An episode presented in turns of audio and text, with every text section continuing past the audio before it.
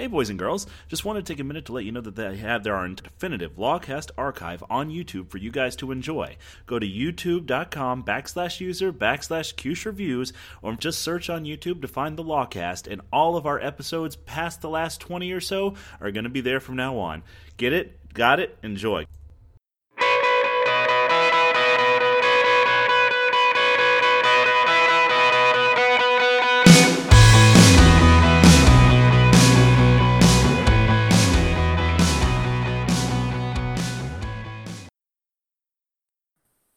Hello, everybody, and welcome back to the Lawcast. This week, the march to WrestleMania continues as we cover WrestleMania 8. And Cush, I think the question on everyone's mind is Is this going to be your last podcast? Well, you know something, Steve. I uh, I got so many other interests going on with you know the movies and the TV and all that stuff, and you know, I while while I hate to think that this this might be my last podcast, you know, I uh you know, there's so many things in my life, so many things business wise and professional wise that have led me to this podcast that I think maybe, maybe this is my last podcast. Well, God, Vince McMahon and Hulk Hogan can suck a dick. I want to say thank you. Thank you for the memories. Thank you for the inspiration. Thank you for Hulkamania. Uh, if you don't know what we're referring to, because it's been lost to history, uh, this WrestleMania 8 was promoted as Hulk Hogan's retirement match. Yeah, it, it's weird how they've just they just kind of skipped that over. Like, hey, uh, let's just ignore the fact that Hulk Hogan completely promotes this as his last match ever. Yeah, it's like that time he was going to run for president of the United States. I mean, I've been voting for him ever since. um, so God, where are we? It's 1992 and everything is fucked up. Um, the heat's coming down from the feds. Ric Flair's the WWF champion, and they decide not to run Ric Flair versus Hulk Hogan at WrestleMania. And that is the grand mystery of this show. Why didn't they do Hogan versus Flair? What say you, Cush? Well, there's always been two lines of thought about this. The company line has always been they tried it at the house shows and didn't work. They decided, fuck it, we're not doing this. Ric Flair wasn't himself. He had been having confidence issues ever since he came into the company, was having trouble working the WWE style. Vince wasn't a fan. And Hogan didn't want to do the job to him. Flair didn't want to do the job to Hogan. They just couldn't make the match work. That's the company line. To all of that, I say, fuck you, make this match. Yeah. So here's what I'd say. Okay. The initial Hogan Flair matches do draw quite well. I think the first one was in Oakland. They did like 14,000 people, which wasn't a sellout, but by 1992, they weren't really selling out on a consistent basis. They did 15,000 at the Garden for it. This match is on YouTube if you want to look it up. It's an awesome match, um, but it's only 11 minutes long. Flair pins Hogan with a knuck shot, and then they overturn the decision, and Hogan wins by DQ. It's from November of 1991 at Madison Square Garden. Awesome match, crowds on fire. So, I yeah, I mean, I don't really buy into the idea that you know the matches weren't good, but you know, the first round of house show matches drew really well. When they started to take it around the loop the second time, did not draw well. Third time, even worse. They kind of just burned the match out, which I think may have been the intention. Well, here's the thing about this match, too. And when we look at this in a nutshell and we say, well, obviously they had to do Hulk Hogan versus Ric Flair, the problem is this is not Hulk Hogan versus Ric Flair. Ric Flair in the NWA in the 80s was absolutely amazing. Top heel, maybe of all time. Hulk Hogan in the WWE during the 80s, probably top babyface of all time. It may seem like a match made in he- heaven, but the point is, Hulk Hogan in 1992 already wasn't drawing with anybody else either. Hulk hmm. Hogan is so stale by this point that people are actively beginning to turn on him. And he Ric shrunk Flair, dramatically this steroids thing is going to drive him into hiatus almost immediately after this show for a while. And Ric Flair And we've made this point before. While Ric Flair is a huge name to Southern wrestling fans and to Smarks, WWE fans probably did not have any idea who the fuck he was when he came in, and he hadn't been built been built amazingly well to this point. No, So- it, it's cool when he shows up with the NWA title belt, but quickly the lawsuit hits and they can't use the belt. So then he's carrying around a tag team title and they're blurring it out on TV. And Gorilla Monsoon's burying the belt and saying it's a Mickey Mouse title. So This quickly suck the real world champion gimmick out of it. this is not like the dream matches later when it's like Steve Austin and Goldberg, where everyone who's a wrestling fan in the United States is equally aware of both of these people. Hulk Hogan is a much bigger star than Ric Flair. That is just simply a fact. Ric Flair does not have a huge following in the northern part of the country or in the western part of the country, really just in the southeast. That's not to say he isn't an absolute god and a legend there because he is. But the point I'm trying to make is it's not as much of a layup to put these two together in an ultimate dream match and have it draw 90,000 people as people say that it is. It's not just because it's a dream match doesn't mean it's a draw. Yeah. And so I think the real explanation is just Vince thought Hogan versus Sid was a bigger attraction. And I'm going to break the hot take scale and say I don't think that's entirely wrong. I think it's completely right. Yeah. I mean, not that this show does gangbusters business, but Sid's hot, and Hogan against a monster is a reliable draw.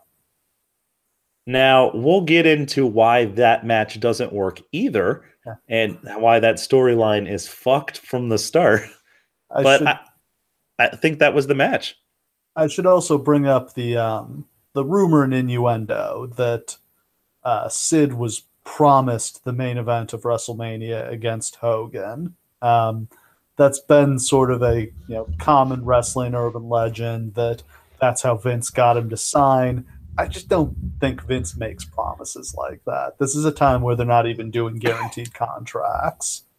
No, he may have given him the impression that, hey, this is where you could go. This is where a lot of our bigger mon- monsters do, is they main event WrestleManias against Hulk Hogan. But no, I guarantee you that he was not guaranteed that. Yeah. On the other hand, I mean, when we, as we covered with SummerSlam 1991, he's immediately brought in referees that main event and is positioned as Hogan's friend. And I think we all know when Hulk Hogan has a friend, that friend is going to turn on him eventually. And you know, originally when Hulk Hogan would get a friend, they'd be friends for like a full year. Then the seeds would start to be planted. Then they'd turn on him, and like the following WrestleMania, they'd feud. By this time, this thing turns around in like three months. Nope. It's Sheik Sid. Oh my God, Sheik Sid.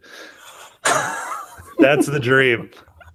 Um, yeah. So Vince decided. Vince just decided he wanted to run Hogan and Sid is pretty much the answer. Um, so we kind of covered the convoluted path they took to this show. Undertaker beats Hogan for the WWF title at Survivor Series. Hogan gets a rematch. He wins the title back, but he he cheats to win. Throws ashes in Taker's eyes and rolls him up. So he's stripped of the title. It's held up. New champion determined at the Royal Rumble. Rick Ric Flair goes 60 minutes to win the title and comes into the show as the WWF champion. What do you think of all that?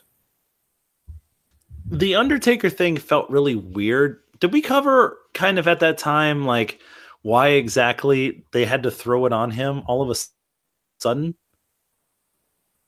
I think they just needed it was okay, so they were going to do that Tuesday in Texas pay-per-view.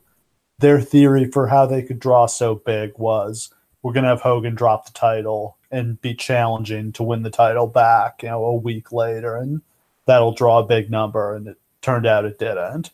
But I think Yeah. that I think it was just a hot shot title change to try to pop that Tuesday in Texas pay-per-view. Yeah, that was kind of super weird, but I, I really love what it leads into with the Royal Rumble and, and Sid and Hogan kind of feuding and not being friends anymore and allowing Flair to win the title.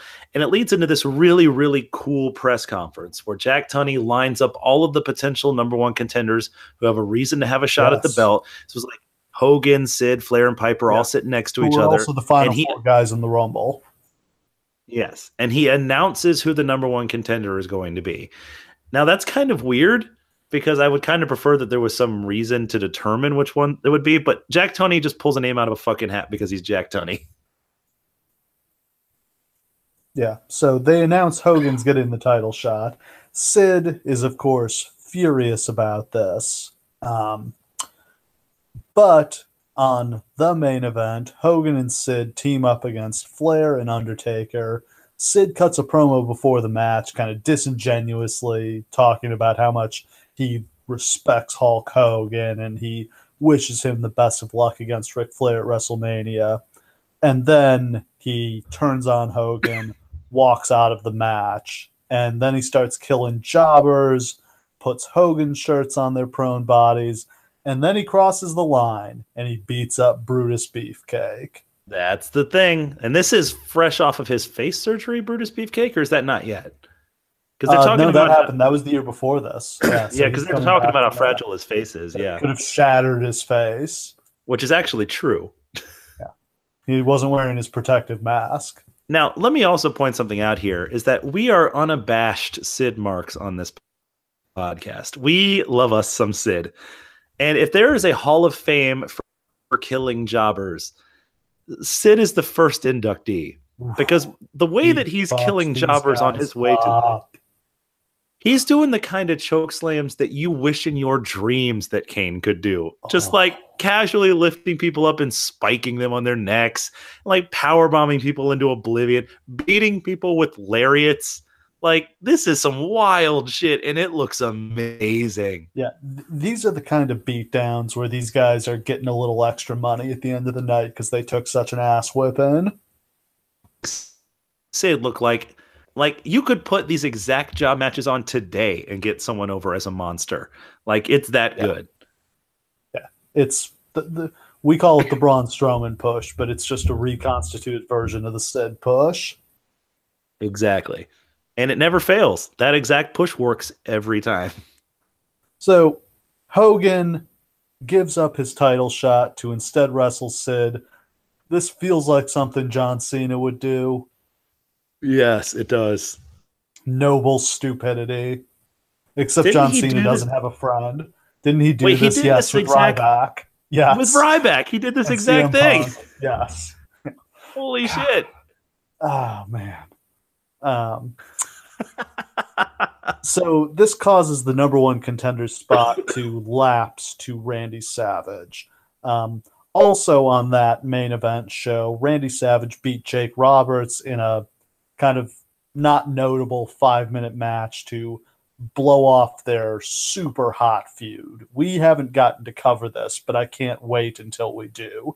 This is the feud where Jake ties Savage up in the ropes, lets his Cobra chew the hell out of his arm. This is the feud where Jake slaps Elizabeth, where he cuts some unbelievable promos, just the height of evil heel Jake Roberts.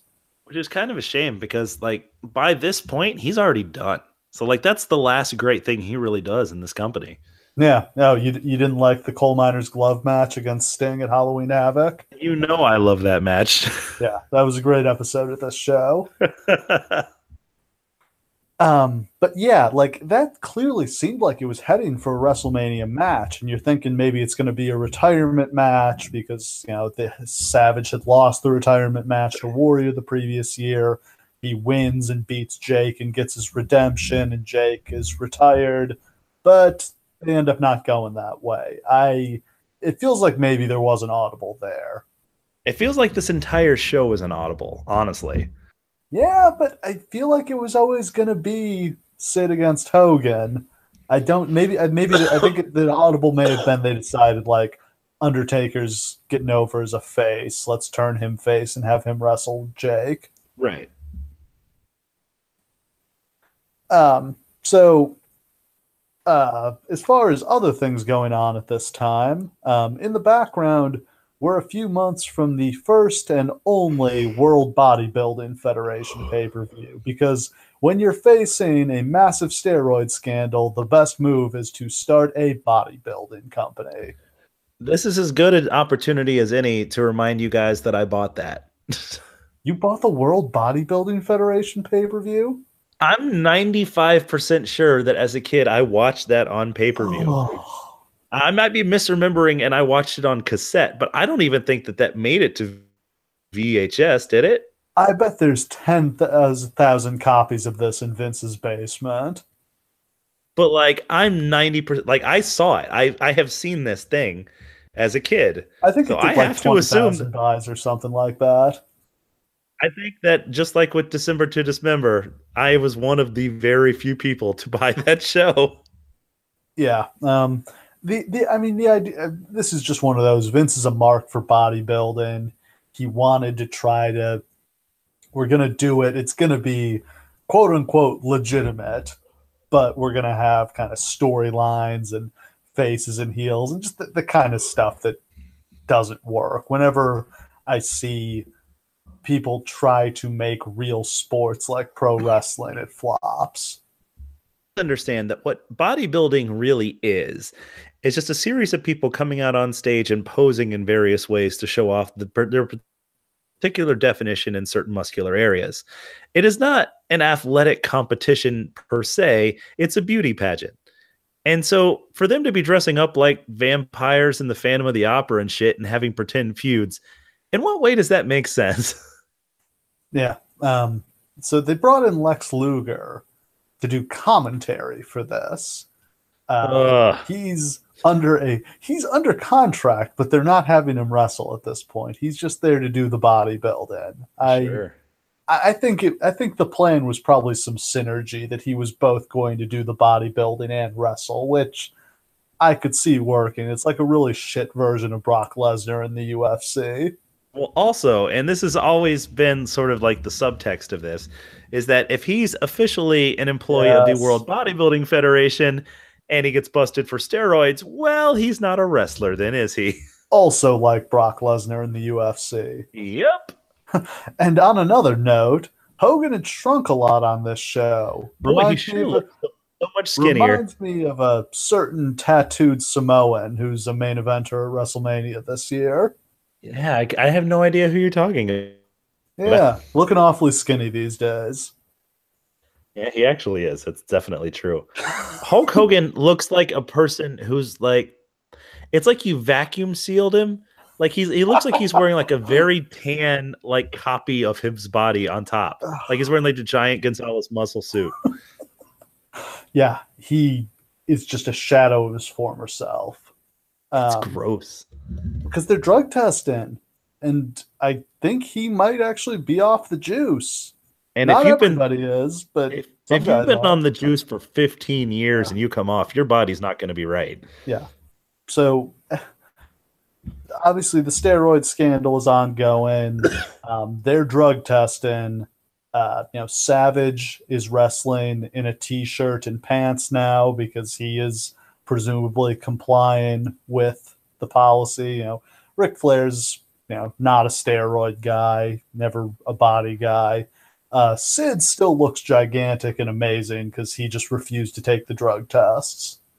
which uh, there's just something that tickles me about that. I know it's hypocritical and bullshit of Sid to be able to say that, but just the balls on the guy to be like, "Oh, you guys are under steroid investigation with Congress and they're trying to shut you down." Yeah, well, guess what? Fuck your steroid test. I take steroids when I feel like it. I don't give a damn about your steroid tests.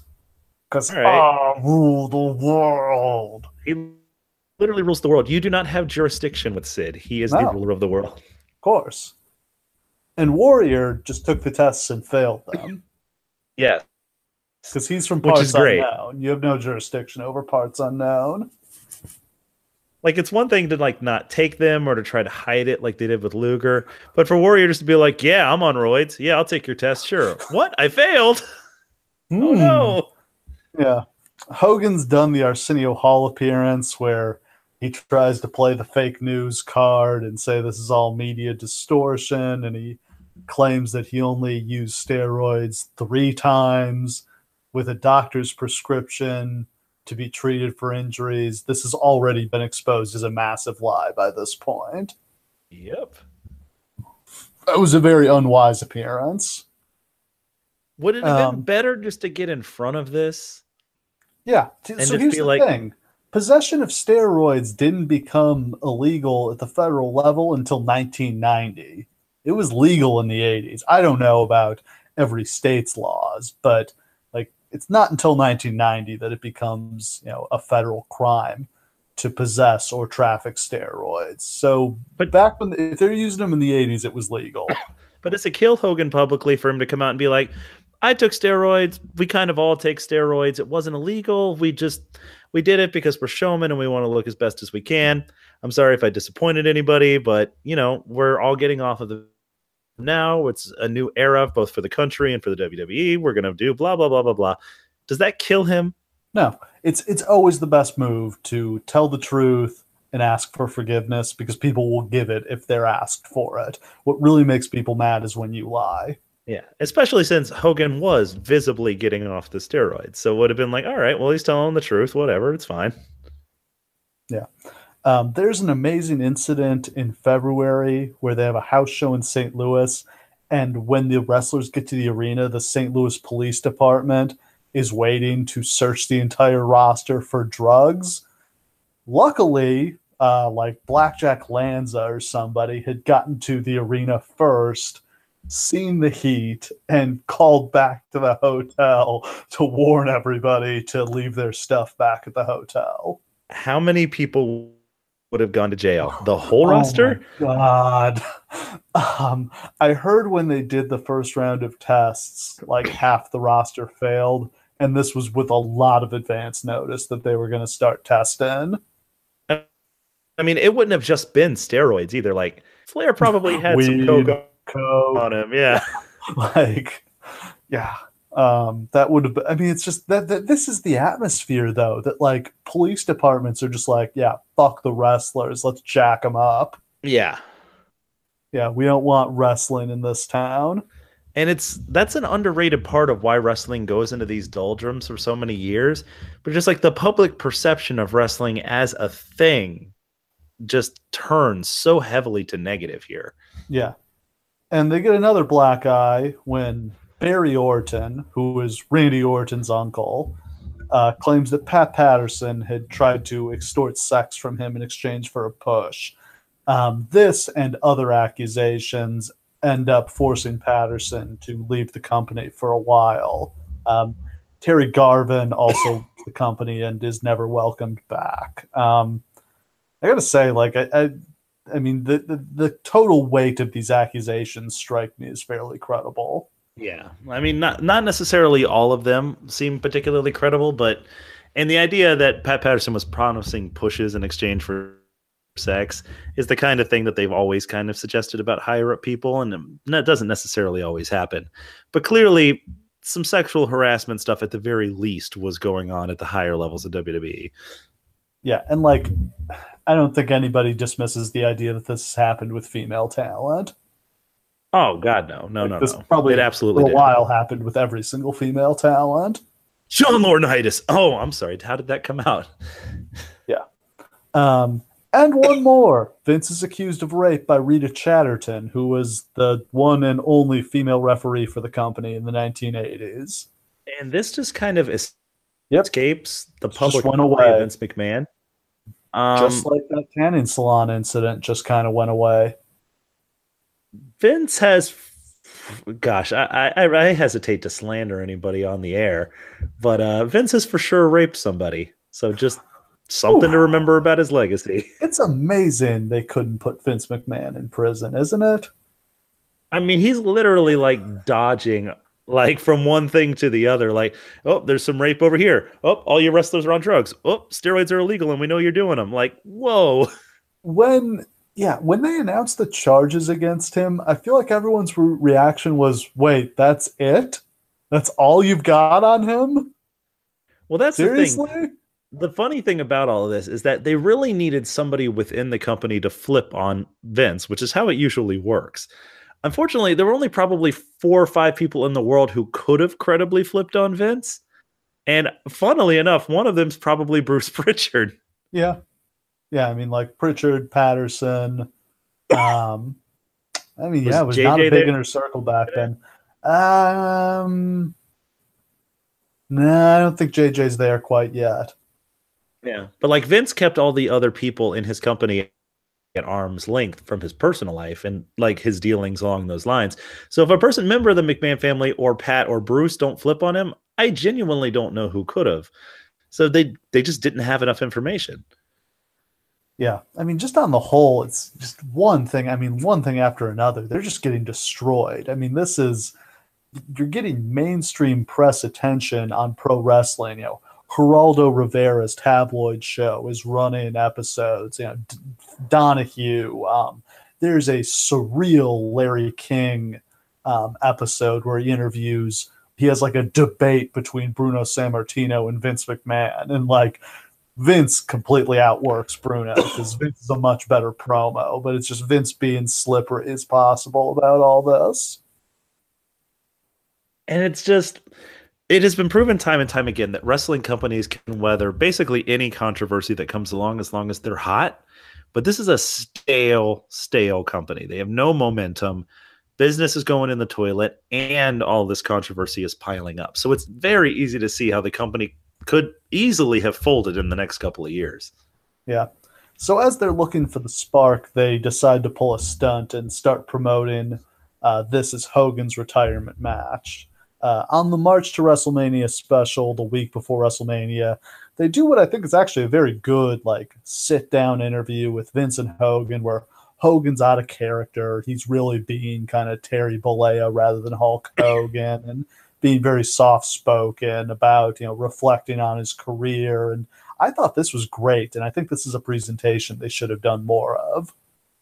I mean, I agree with you that this this was kind of great, and it was kind of a work shoot in an era where that absolutely was not happening whatsoever in any way. My only problem with it is that they basically entirely bury the actual match. Like having this be like Hogan's retirement match and that just being kind of forced on the way to WrestleMania is one thing. But like in it, in the interview, Hogan is just kind of like, oh yeah, yeah, Sid, whatever. Because this is Terry Bollea, and Terry Bollea knows that's a fake wrestling match, and who cares? But and it just oh, it comes off as so. It doesn't matter what happens in this match because it's my last match, and it just buries Sid. Yeah. Whereas he should be worrying about how is he going to survive in the ring against this animal, Sid Justice. Right. If this is going to be a retirement thing, they could have made it a retirement thing, but that's not what happens.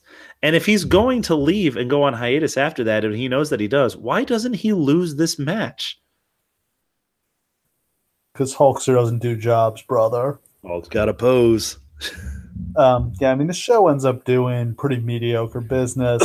they draw 60,000 people, but it's about 48,000 paid. They gave away tons and tons of tickets to make the crowd make, I mean, they basically fill the dome, but it's with 15,000 comps.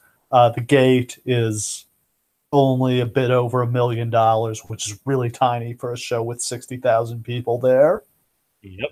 Um, they do a 2.3 buy rate, 390,000 buys. That's basically that's only down 10,000 buys from the year before, but that buy number the year before was considered a disaster at the time.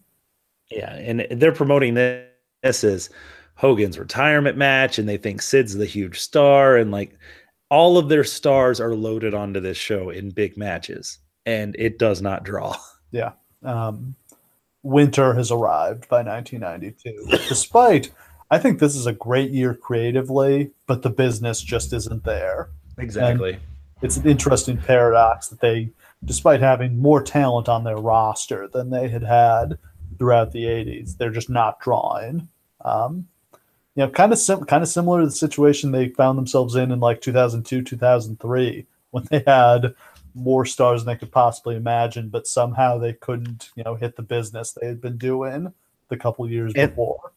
And similar to that time, eventually you have to come to a period where like your old stars are done and you got to push the new guys, and business is going to suffer while you do that. Yeah. I mean, that's just naturally going to happen. It's Yeah. not an easy transition. It never is.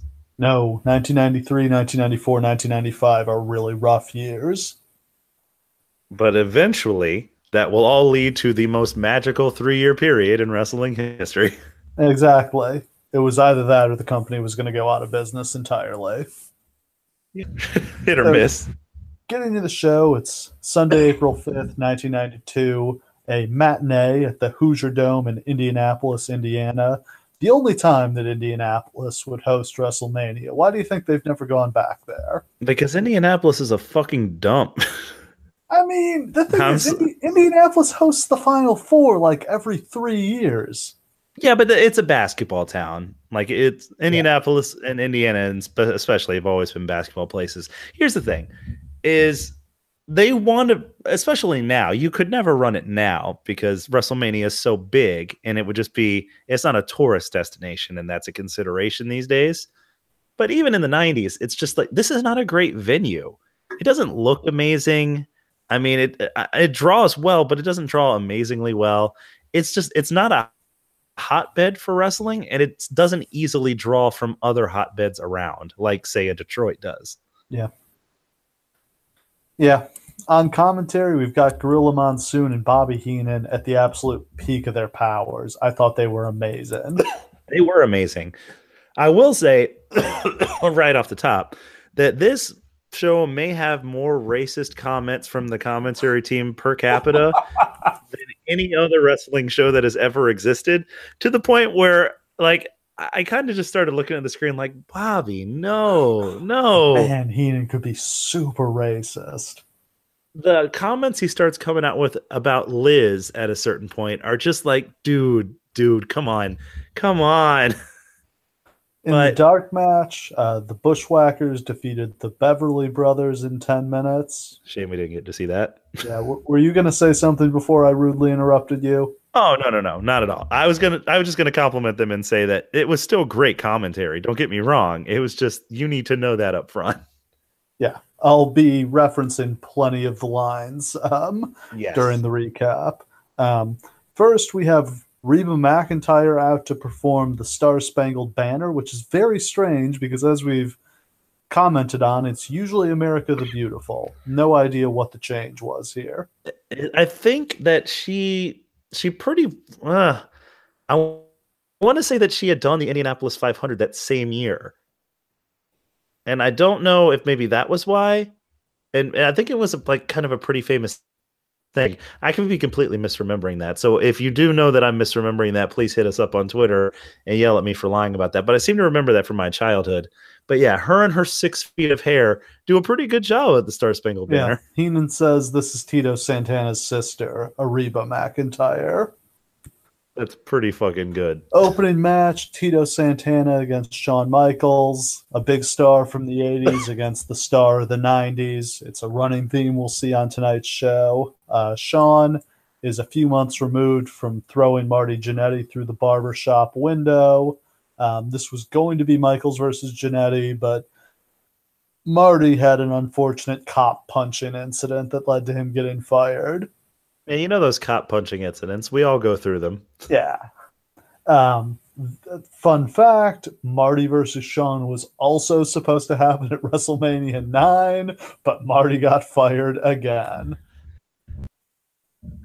we would eventually get it on Monday Night Raw, and That thank was an God we actually. match. It Yeah. was an awesome match. It just would have been more awesome at WrestleMania, Marty. Yeah, but Marty Jannetty was a fuck up. Yeah, he sure was. Um, But that that clears the way for this, which is not an awesome match, but not a horrible one. yeah, it's pretty good. I mean, my initial note um, the setup, we've got the awesome neon entrance way, which I've always loved. Yes, Yeah, so the only- good. Sadly, the only time we would see that at a WrestleMania. Um, I would. I've always wanted to have that be like my front door. um, you can tell they have not jammed the seats in on the floor. Um, you can also see empty seats when they pan wide. Not very many. And it's actually, I think it was just like a late arriving crowd because by the end of the first match, it's filled in. right. Um, It does feel a little weird and empty because, like in previous WrestleManias, maybe it's just the venues that they had, but like there's people pressed in so hard that like wrestlers are dodging hands on their way to the ring. Whereas here they have like a full runway to get there. yeah. Um, you know, th- they're just not packing them in here. Um, just not Right. the same demand for tickets. Um, Tito's Tito goes through a bunch of headlocks. Gorilla says you'll never beat anyone with that. Heenan claims that he won a few matches with it. And the incre- incredulity in Gorilla Monsoon's voice when he says "you" is one of my favorite moments of the entire night.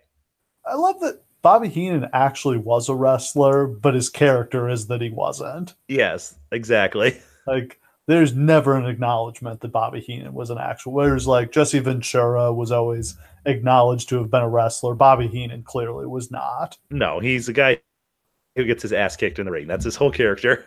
Yeah. Um, Shawn finally gets the advantage, throwing Tito over the top to the floor. We get a backbreaker from Shawn. Heenan says that Sherri's looking good tonight. Gorilla says he needs to see his oculist.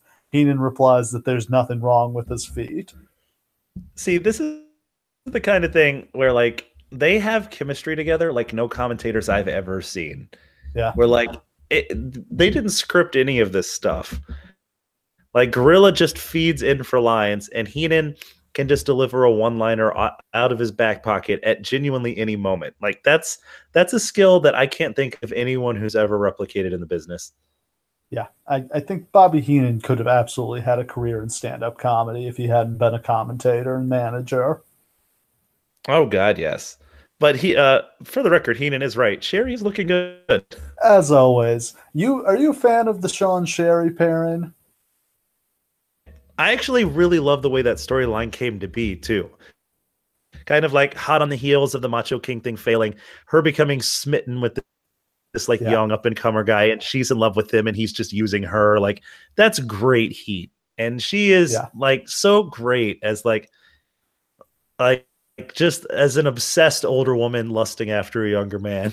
I also love the reality of it that if somebody was working stiff with Shawn, she'd tell him to throw them outside and she'd beat them up for him. That's so great. And while I think like Bruce denied that on their podcast, I completely fucking believe that. Oh yeah, like uh, I can believe Sherri and stiff guys. Sherri Sherri was getting over on guys on like TV in an era where women were barely even existing. Like I fully believe that Sherri could hold her own with anybody. Yeah. Um, Shawn goes for the teardrop back suplex. Tito uh, flips out of it, counters with the flying forearm, but knocks Shawn down to the floor so he can't get the pin. Tito hits another flying forearm. Shawn rolls out of the ring again. Uh, Shawn gets the apron. Tito tries to suplex him into the ring, but Sherri trips him. Shawn comes down on top and gets the one, two, three. Really solid opening match. Absolutely, it was great. Tito is really good at this stuff, and I don't think that we've ever really commented on what a work of art his flying forearm is. Yeah. Like it's gorgeous. Yeah, I don't- I- I can't even understand the- Awesome. I don't understand the physics of it. Like he bounces off the ropes and then flies 20 feet across the ring. Like it doesn't make sense. Yeah. Um, final televised WrestleMania match for Tito Santana. He would wrestle Papa Shango in the dark match the year after this at WrestleMania 9.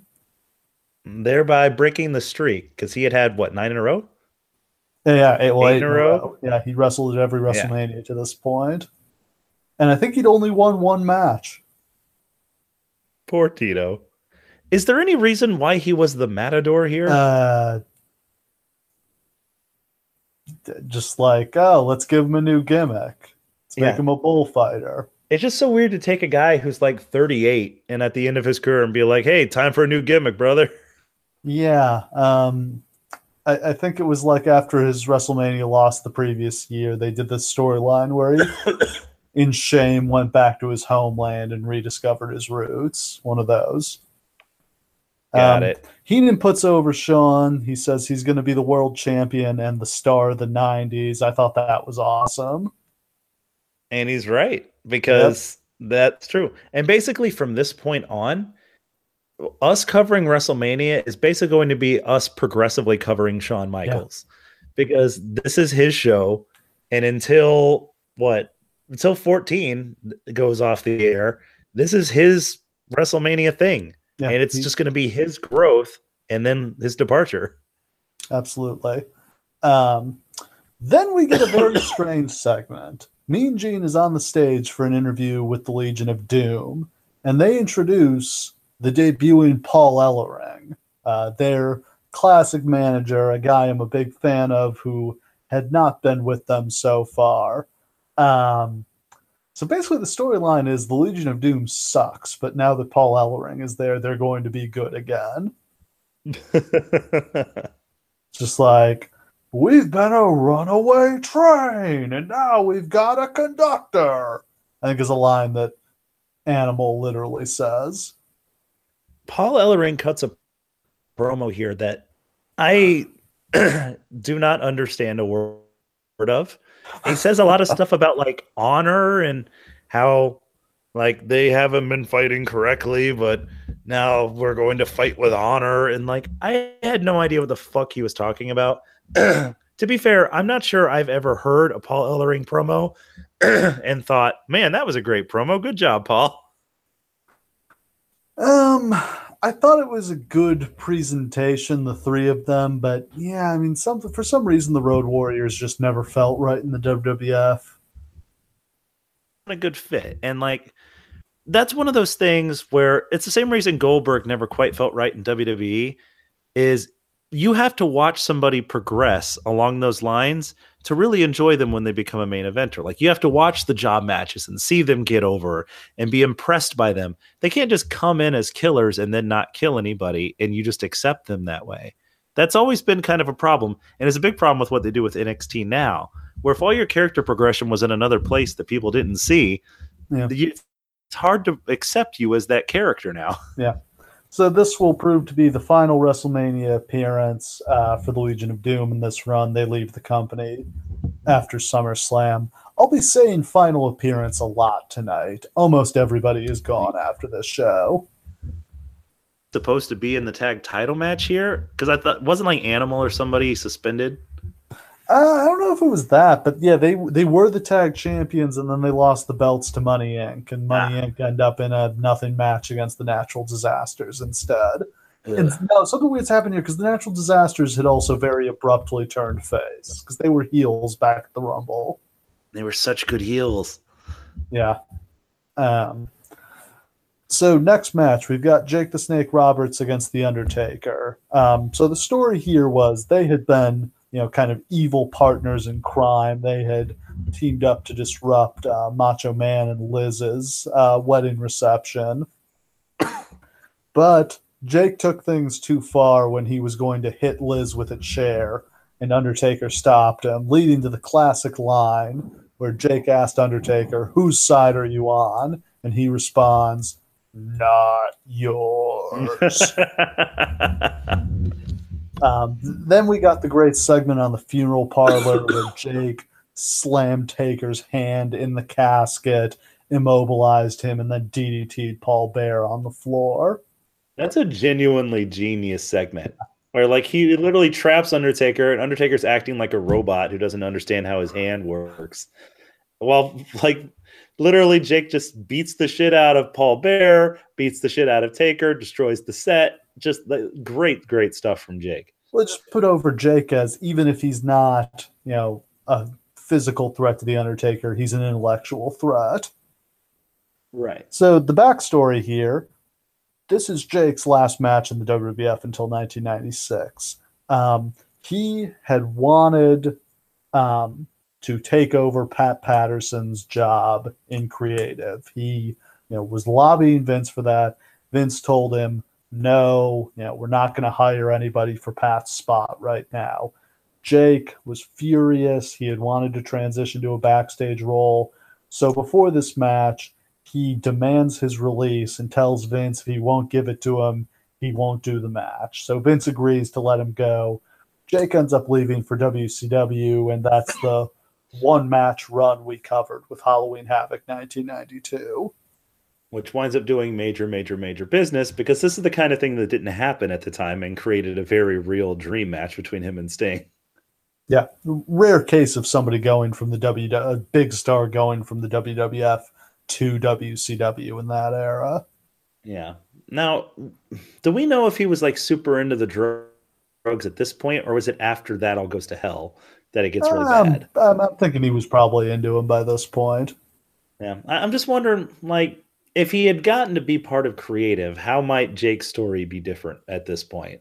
But I think at this point was not really the time to have somebody like Jake as part of your backstage crowd, you know? Yeah. Um, questionable. Yeah. Uh, so this is not much of a match. And Jake hits some jabs. Taker does some chokes. Gorilla Smell says there's always a smell of formaldehyde in the air when Undertaker is around. Heenan responds that he thought that was Gorilla's cologne. Ha. Um, Gorilla threatens to have Heenan thrown out. Heenan responds that he's Indiana's favorite Bobby. Takes a shot at the Indiana Hoosiers basketball team for losing the night before. That was to Duke in the 1992 Final Four. So Heenan's really heeling on Indiana there. That's a very famous game, too, and they were really salty about it. Um, Jake hits a DDT out of nowhere. Taker sits up. Short arm clothesline. Taker sits up. Another DDT from Jake. He doesn't cover. He goes to mess with Paul Bearer instead. Taker sits up, goes out to the floor, tombstones Jake on the floor, rolls him back into the ring for the pin. You know, nothing special, five minutes, but puts Taker over strong. Yeah, absolutely. Yeah, I mean, it's really not important, except as a footnote in the Undertaker's overall streak, that it's just kind of a thing that happened. It is, but it's underrated work by Jake. It really is. Like he makes at this point, it's hard to make a match with Taker because he's just not able to sell anything. Like he's not having matches. He's just mercilessly destroying people. So it's it's a pretty good testament to him that he gets something out of this. Yeah. Then we go backstage and we get a great interview with Mean Gene and Piper and Bret. Um, I think they do a great job of setting up the story of their match here. You know, it's a respect match, but there's some bad blood here. Piper doesn't like that the young guys are trying to take his spot. So Piper, you know, is trying to be nice, but he's being condescending. He's talking about knowing Bret since he was a little kid, but then he's talking about how he wasn't, you know, potty trained until he was seven about how he always beat him up when he was a kid, and Bret, you know, isn't having any of this. Bret is serious, ready to take his title back, and Piper, you know, kind of freaks out. And then, like, this awesome moment happens. Like, Piper goes to leave. Bret grabs him, is like, I would have punched you in the face. I would have had you. And then Piper shows like a belt wrapped around his fist. Is like, no, you wouldn't have. And like, it's such a great serious moment from Piper. And he's never serious. It's so good. Yeah. Um, yeah, absolutely sets the tone for their match, the story of their match. Um, so, and next up, we've got it for the Intercontinental title. Roddy Piper defends against Bret Hart. As you should remember, Piper won the title from the Mountie at the Rumble 92. That was after the Mountie had beaten Bret when Bret wrestled against Doctor's Orders with a fever. Um, so now Bret gets a shot at the title he was unjustly defeated for. And the fascinating thing about this match is that we actually get to see Roddy Piper wrestle instead of brawl. Yes. And I, I think, man, we covered a lot of shows from this era and from the 80s. Is this the only really wrestling match we've seen him in? Yeah, Uh, all of his other matches are brawls, but here, yeah, they're doing they're locking up, they're doing headlocks and arm drags and takeovers, they're doing all kinds of technical stuff, and it's a really cool slow build where just you can tell the tension is up and up and, and things are going to get out of control. But yeah, they start with a scientific match and they build from there. God, I, this is probably God. I don't. I don't want to make any kind of sweeping declaration here, but this is one of my favorite Intercontinental Championship matches of all time, and this is really the moment where Bret Hart arrives as a single star. And we've been making so many references to the fact that Roddy Piper doesn't put people over, never loses, never does anything even slightly to look vulnerable at any moment, just refuses to. I, I wonder if it's it's just loyalty to the Hart family, Yeah. or that he feels like it's finally time to make a star. I, I don't know what it for is.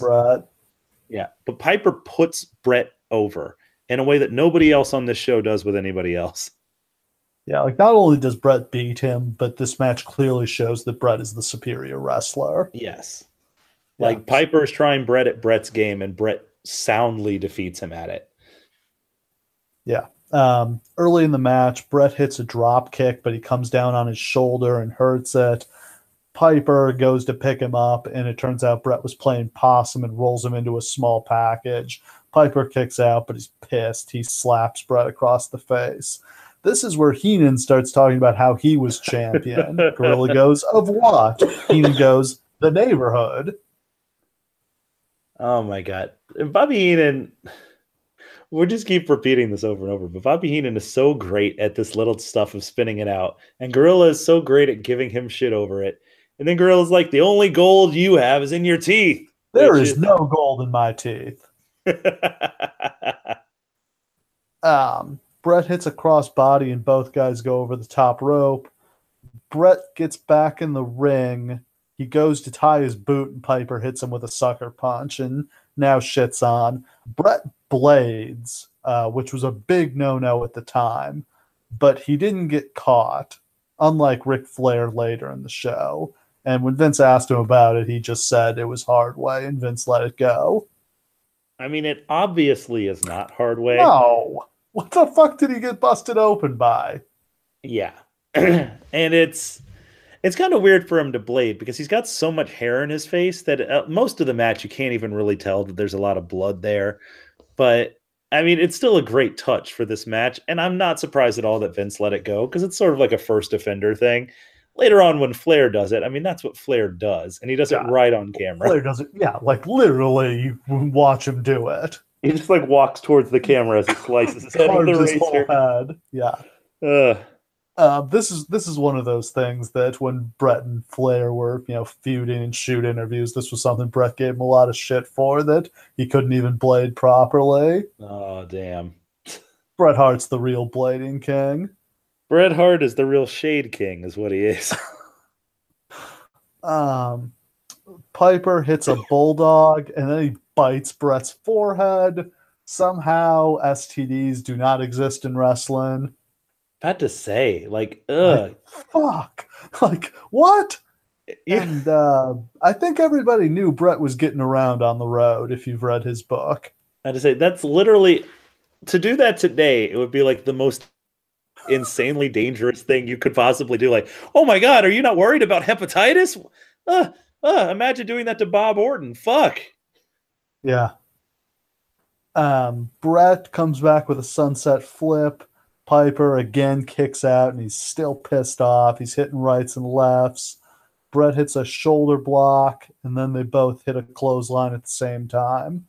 Um, Piper goes up to the top rope, but Bret pops up, slams him face first into the mat. This was brutal. Like this wasn't a sl- like a Flair slam where he comes down on his back. He went down head first here. Yeah, and it looked great. Like at this point, they're like stiffing each other. It's awesome. Yeah. Um, Bret hits an inverted atomic drop, then a snap suplex.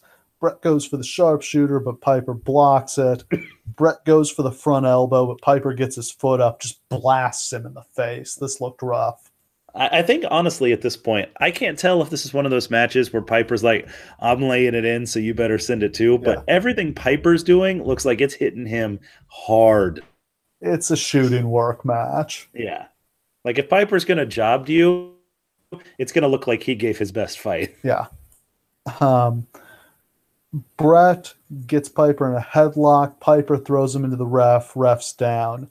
Piper slams Bret into the steps, throws him back in the ring. Piper goes and get the ring, gets the ring bell, and this is such a great moment.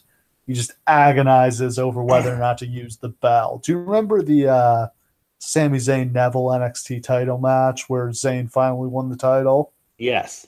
They did the exact same moment in there, and it was great that time too. I mean, it's just such a great moment, especially for like Piper's not a heel here. He's still very much a babyface, but he has been acting super heelish with Bret here. But like he still has that underlying love and respect for Bret and his family. And even though he's mad, he just can't quite bring himself to go full heel like he used to. And that's what loses him the match. And doesn't he want to prove that he's the better wrestler and not just a cheater? Hasn't that always been the thing that surrounded him? It, this is his first championship that he's ever had in WWE. Doesn't he want to defend it for real? Yeah. He can't bring himself to do it. Heenan is very upset by this. Oh, Heenan would never understand. Like, what do you mean? did, did you drop uh, it? Pick it back up. Bret instead or Piper instead locks on the sleeper, and we get the classic finish. Bret runs up the turnbuckle, pushes off with his feet, manages to turn himself over in midair and land in a bridge pin because of the way the sleeper is locked on. There is no way Piper can kick out of this. I love this finish. It's so great that he would later reuse it with Austin at their Survivor Series yes. match. And it's exactly as brilliant there. Has there ever been a better finish man in pro wrestling than Bret Hart? No. And like one of the good things about that is that he was not afraid to get good finishes from other places.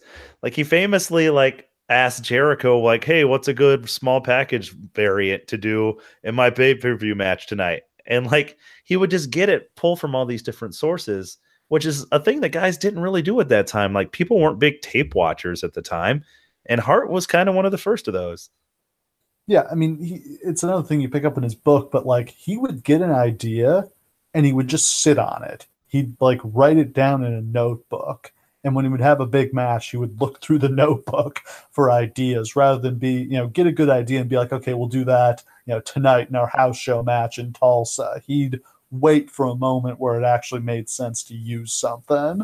In that way, he was kind of the opposite of Shawn Michaels because Bret Hart would famously yeah. have the Bret Hart match when it wasn't a real match, which is the exact same match no matter who he was wrestling all the times. Like he was the original five moves of doom. Like yeah. if, which is funny because we remember him as such a great worker. But like he was really one of those guys who when it was a big match, that's when you'd get the greatness. And otherwise it was just kind of whatever. And somehow he would rip Ric Flair for having the same match every time. He and Ric Flair are the same guy. Right? Yes, it's another of those. It's like Vince McMahon and Bob Costas. Yeah. Like Ric Flair. Bret Hart is just a Canadian version of Ric Flair. Ric Flair and Bret Hart are both super promiscuous dudes who are obsessed with themselves and super narcissistic and are great wrestlers and they're stars of their federation. It's the same guy, okay? So of course they hate each other. Of course they do. Um, we get a vi- we get an interview now with Lex Luger, who was Love recently this. signed with the World Bodybuilding Federation. He's a total heel. He talks about what a great commentator Heenan is and calls Monsoon a fat ass. And then he has a butler bring him a glass of milk, which was delightfully heelish. This is such a great segment. Lex Luger is sitting in a chair, and Lex Luger is gigantic. Lex oh Luger looks God, like he's he looks so good. He's auditioning for the Incredible Hulk here. Like he does not fit in this chair, and it's a big chair. And the scene and the part where he's just like, uh, "Feel, excuse me, guys, I'm a little thirsty," and the butler brings him a glass of milk, and he just drinks it. Like that doesn't lead anywhere. He just li- drinks a glass of milk on the air. Yeah, this does not feel like a 1991 wrestling promo. It's so self-aware and ironic. Yes. And like the whole concept of the narcissist that would later come, like they didn't really understand what they were doing with that, but like Lex Luger was kind of giving it his all and making it work. If they had like not they done the Lex Express, I think he would have had a great heel run. He was such a great heel, and we can talk later about. Uh, I, we've been doing this for god i don't know like 30 episodes now. And i think in at least 20 of those i've mentioned that one day we will cover lex luger's heel turn on tatanka but we will. But lex luger was actually good sometimes. Yeah sometimes. Very occasionally. Sometimes. very occasionally. Uh, next up we have a totally pointless match. It's the big boss man sergeant slaughter virgil and jim duggan against the Nasty Boys, Repo Man, and the Mountie. Uh, the only real highlight here is I, I, thought Ray Combs had a few decent lines introducing um, the heels and making fun of them. It, it was pretty weird. Like when they first announced that he was the ring announcer, I was like, all right, that's a little odd. Why? Because he's not really a celebrity. He's just the host of Family Feud, and he keeps like saying like, "And uh, we're gonna go to the survey." That's not how the survey on Family Feud works. They don't just ask the crowd for, "Hey, what kind of insult would you like to make about Sergeant Slaughter?" Like what? No. Yeah. Is this the only celebrity they had tonight? I think it is. Yeah, Which that's nobody how far wanted to be fallen, associated guys. with this dog shit product at this point. No, God, no. Um, the only highlight of this match is Heenan announcing that Shawn Michaels has left the building. Which is great. I love that. Um, uh, what happens here? Duggan clothesline sags to the floor, and Virgil gets the pin on Knobbs. I just want to comment that the year before this, Sergeant Slaughter was the world champion and in the main event, and now he's in this match. And he's literally the least memorable part of this match in a very Yeah. not memorable match. He's back to being an American sympathizer. So He's literally has equal billing with Repo Man. That's where we are. uh, Sergeant Slaughter's final WrestleMania match. Also, uh, last one for Big Boss Man in this run. Uh, last one for Virgil. Last one for Jim Duggan. Last one for the Nasty Boy. Everybody's getting cleared out of here. Yep, it's a whole new generation, and the only one who's going to survive is Repo Man. Yeah. Uh, we get an interview with Ric Flair. He promises to reveal his pictures of Elizabeth where she's wearing nothing but the staples in the centerfold. This is a good promo.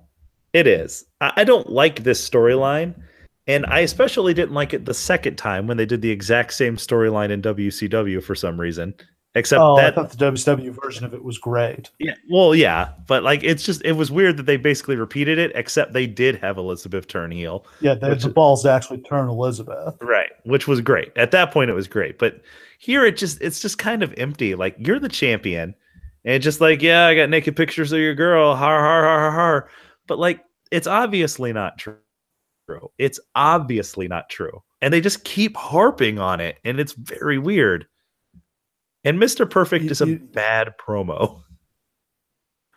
Yeah. Uh, you didn't buy that Naitch had Elizabeth back when she was good? I mean, uh, Naitch had a lot of people, so I mean, it's not impossible.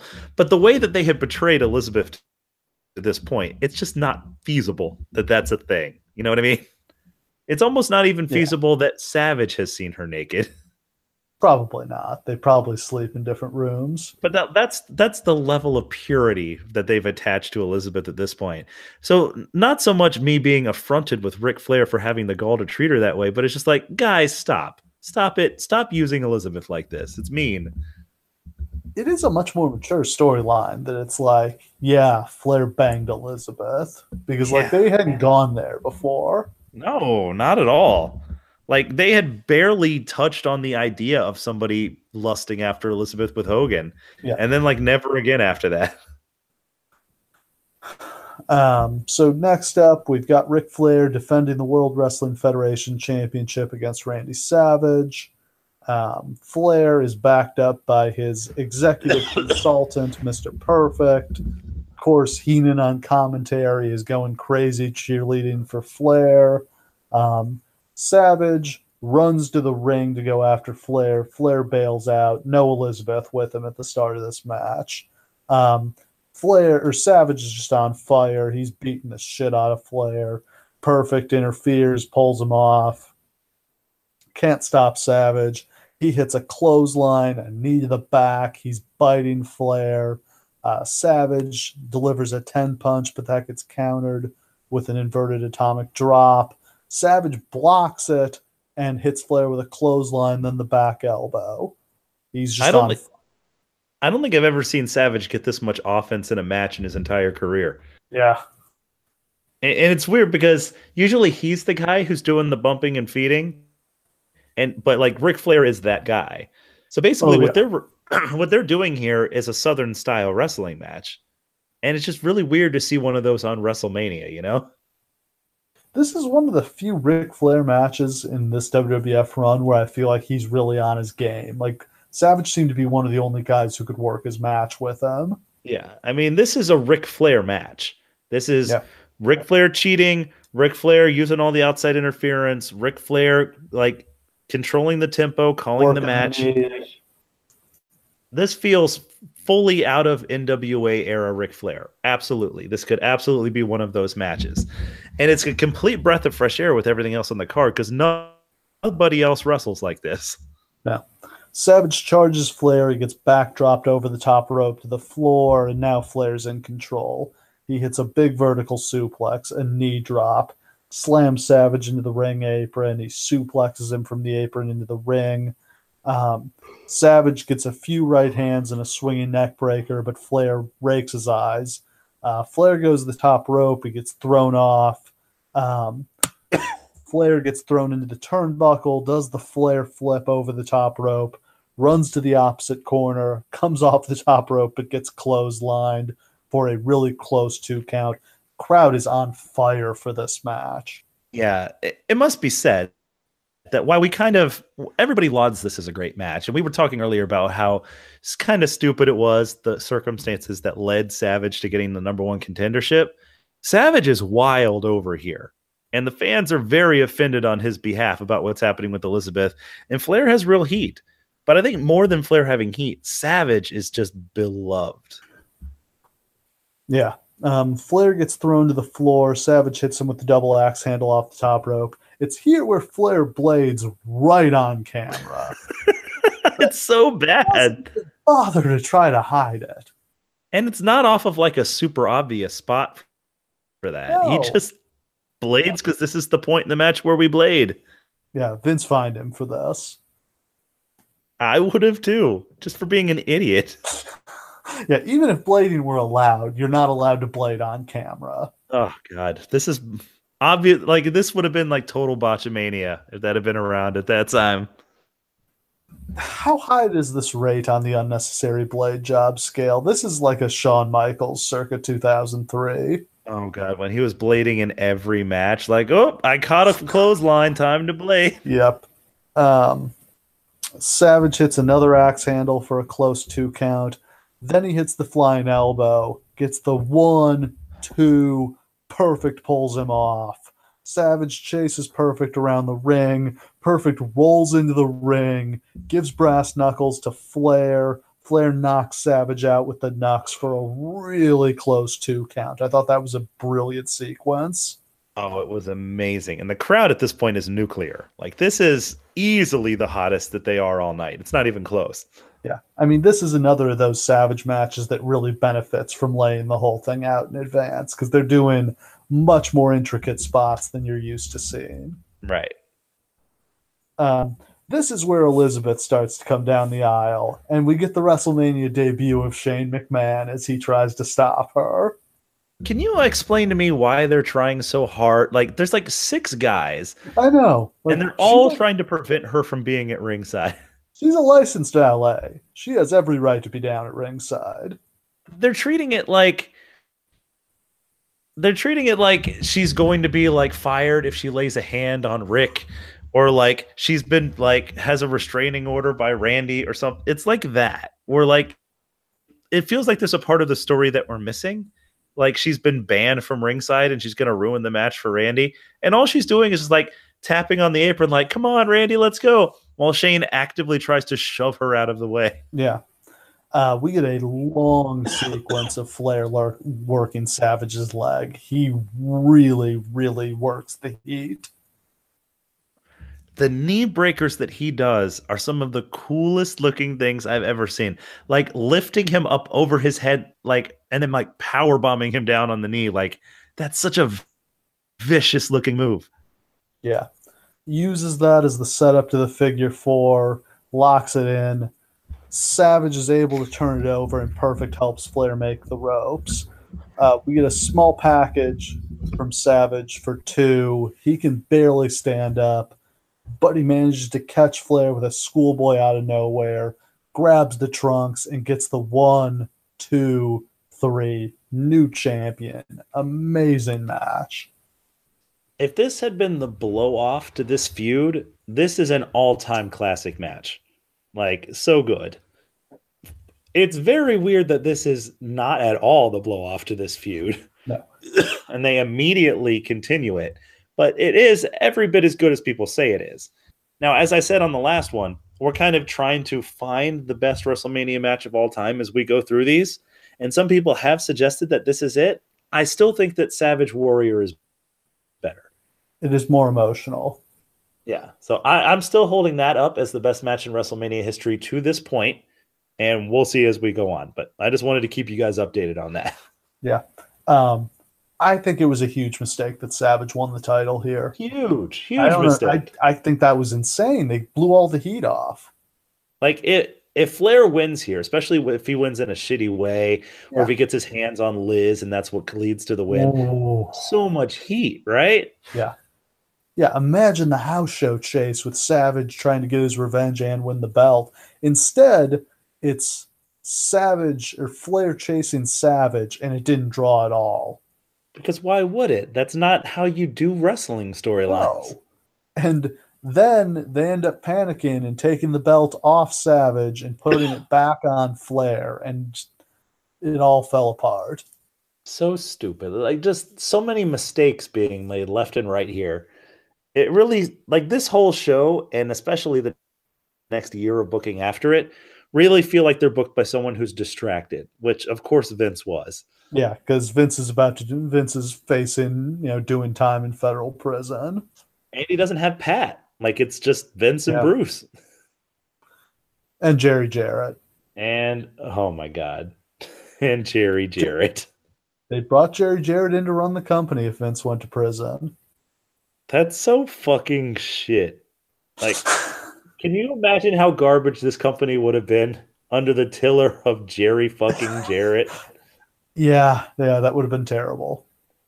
Jeff Vince- Jarrett would have been Vince would have been trying to run the company from prison. just like the true mob boss that he is. They, yeah, uh, they would have been making a lot of trips to go see Vince in prison. We would have seen a news story about Vince attempting to break out of prison on the day that Jeff Jarrett pinned Hulk Hogan to win the title. Is there any question that if Vince had gone to prison, Nailz would have been his cellmate?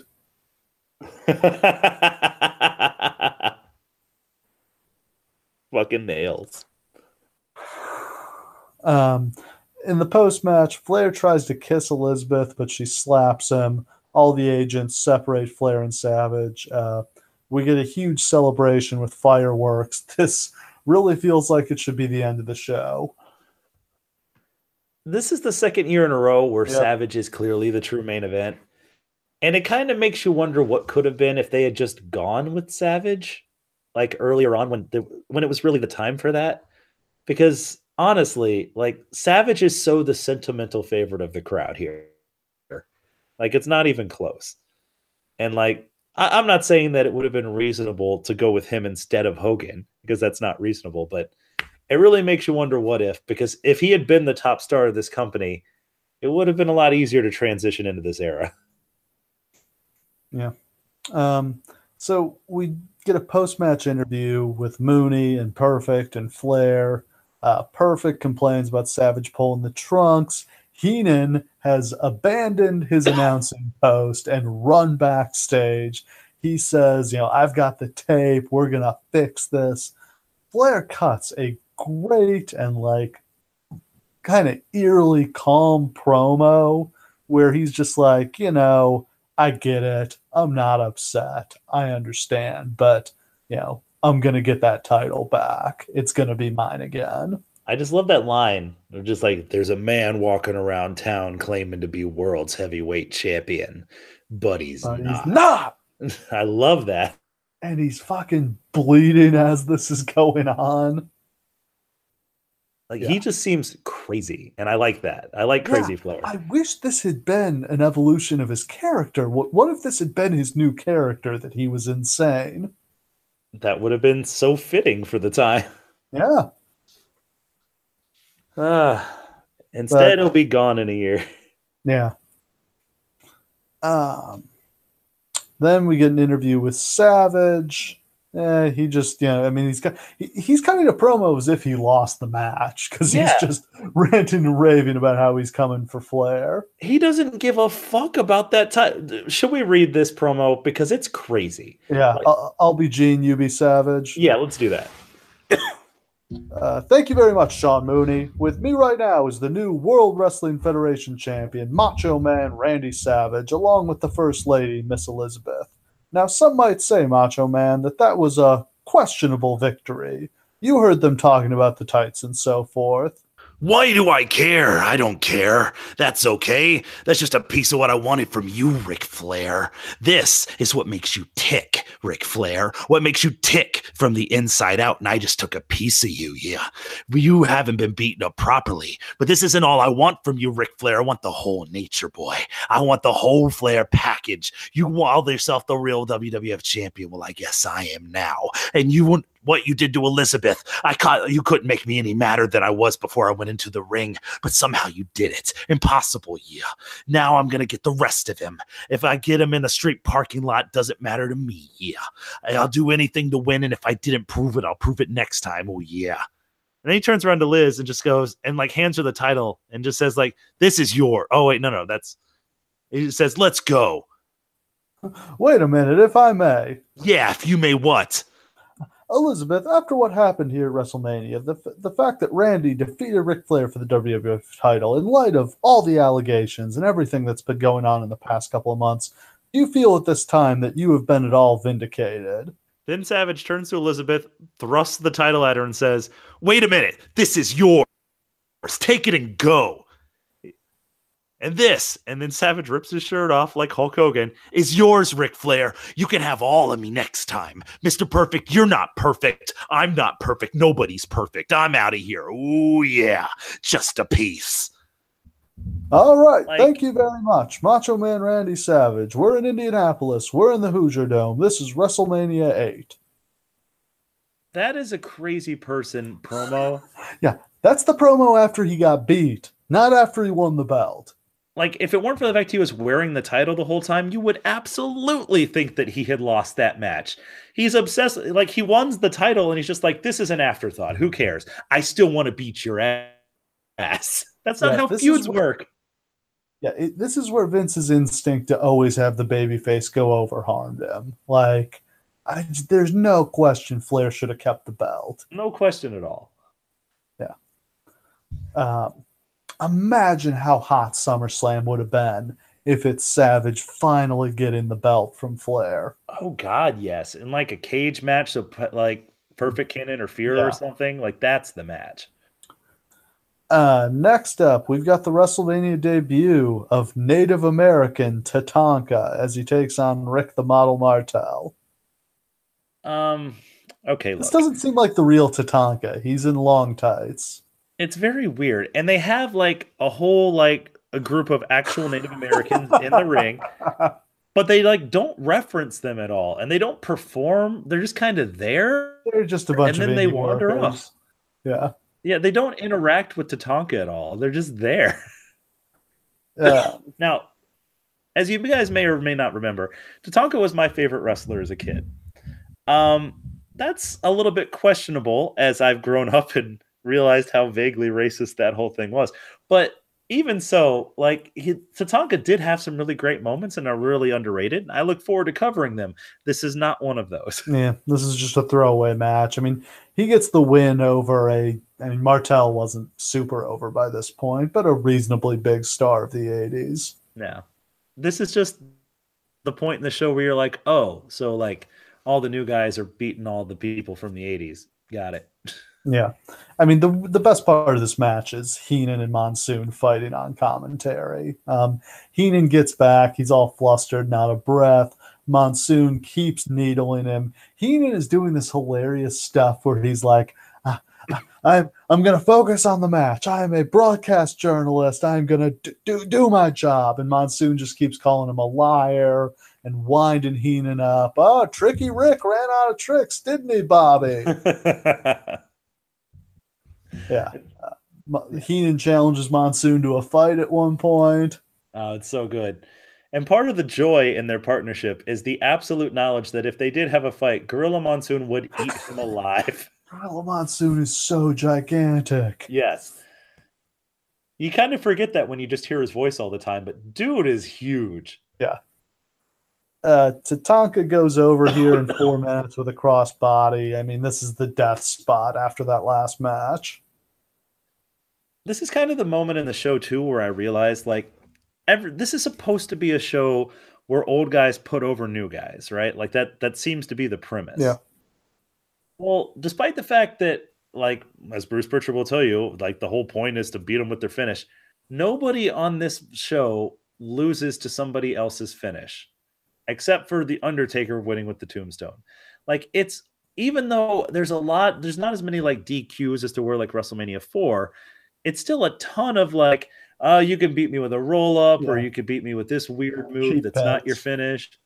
It, it's very strange. Um, so in the next match, we've got uh, Money Inc. defending the World Tag Team Championship against the Natural Disasters. This feels completely thrown together. The Disasters have suddenly turned face. Money Inc. are suddenly the tag champions, and we get this match, which just dies a death in front of this crowd. Sure does. Uh, I think the only highlight is as DiBiase is making his entrance, some dude in the crowd on camera flashes like six one dollar bills and apparently thinks he looks cool doing it. He has them all splayed out and he's like fanning himself with them, like, Like, yeah, look oh, at all the yeah. money. Making that's- it rain with five bucks. Hey, that's big money in Indiana. Heenan rightfully buries this guy. Oh god, Uh, yes.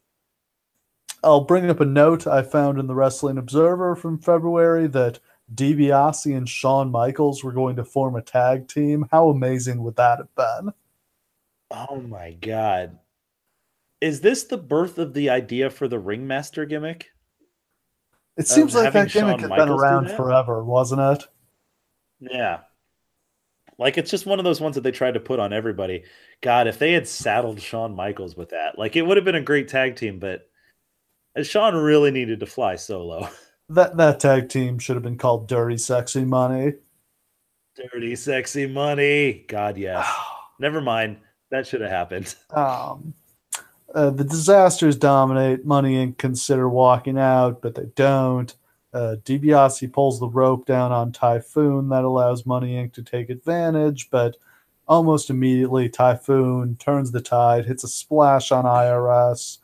Um, Earthquake is going to hit the sit, down splash, but Money Inc. Um, escape when Jimmy Hart pulls IRS out of the ring the champs grab grab their belts and walk away. They get counted out. Um, I do love the walkout as a heel finish. Oh, absolutely. Especially when it's a, in a match like this where the stakes aren't super high. This isn't a super hot match. It just puts some heat on these characters and makes a lot of sense and protects the baby faces. What's really frustrating about this, and I've always found this frustrating, is the gorilla's like, oh, oh this is going to cost them their share of the purse. I really hate when they bring up the purse like that's a concept that we always just accept about wrestling matches. I mean, well, Like- I, I like referencing the purse. I like I like the idea that the winners go into the pay window. But like either always reference it or never reference it. Don't be like, oh hey, he was gonna make uh the winner share of the purse, but I guess not. He's the million dollar man. He doesn't Yeah. give a fuck about the purse anyway. I, I don't think he cares about his payoff. But that could have been like a cool character, as being like, well, you guys care about winning the purse. I'm the million dollar man. I'm gonna walk out of every match. Who cares? Uh, we go backstage for an interview with Brutus Beefcake, who just Ugh. kisses Hogan's ass. Fuck least- Brutus Beefcake. At least it's on camera now, and it's not just Brutus Beefcake in a semi-main event for no reason. Excuse me. Next up, we've got one of the mo- biggest throwaway matches in WrestleMania history as Skinner takes on Owen Hart. What are your thoughts on Skinner? What thoughts are there to even have on Skinner? I mean, Is he one of the worst wrestlers of all time?